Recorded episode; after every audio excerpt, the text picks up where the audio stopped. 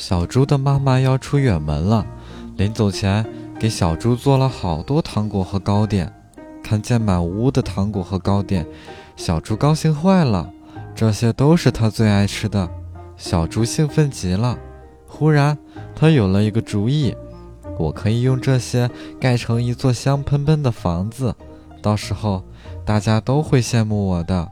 说干就干，小猪开始建造糖果屋。他把所有的糖果和糕点都运到了屋外的一个空地上，然后将大的糕点一块块切了起来，再把糖果点缀上去。小的糕点则被运进屋内储存起来。一天过去了，一周过去了，小猪的糖果屋终于盖好了。这座房子十分奇特，到处都弥漫着糖果的香味。森林里的小动物听说了这个消息，都想去看看。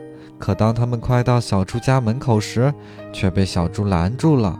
小猪吞吞吐吐地说：“我的糖果屋还没、没、没盖好呢，你们下次再来吧。”小兔回答：“我是小兔，有什么事吗？”小猪问。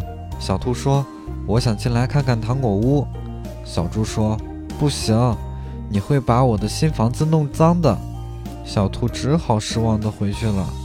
第二天，小狐狸带着自己采摘的一篮鲜花来了。它想到糖果屋做客，可是却被小猪无情地拒绝了。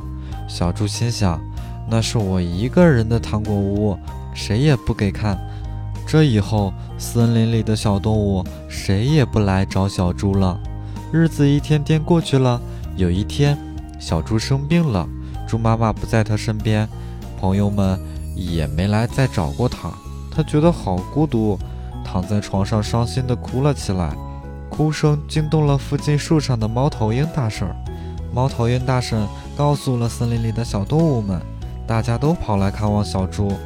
小猪鼻子一酸，感动地说：“我那么对你们，你们还跑来照顾我，谢谢你们。”小动物们异口同声地说：“不用谢，大家都是好朋友嘛。”小猪病好后，邀请森林里的小动物来糖果屋坐，还拿出了最可口的糕点与大家一起品尝分享。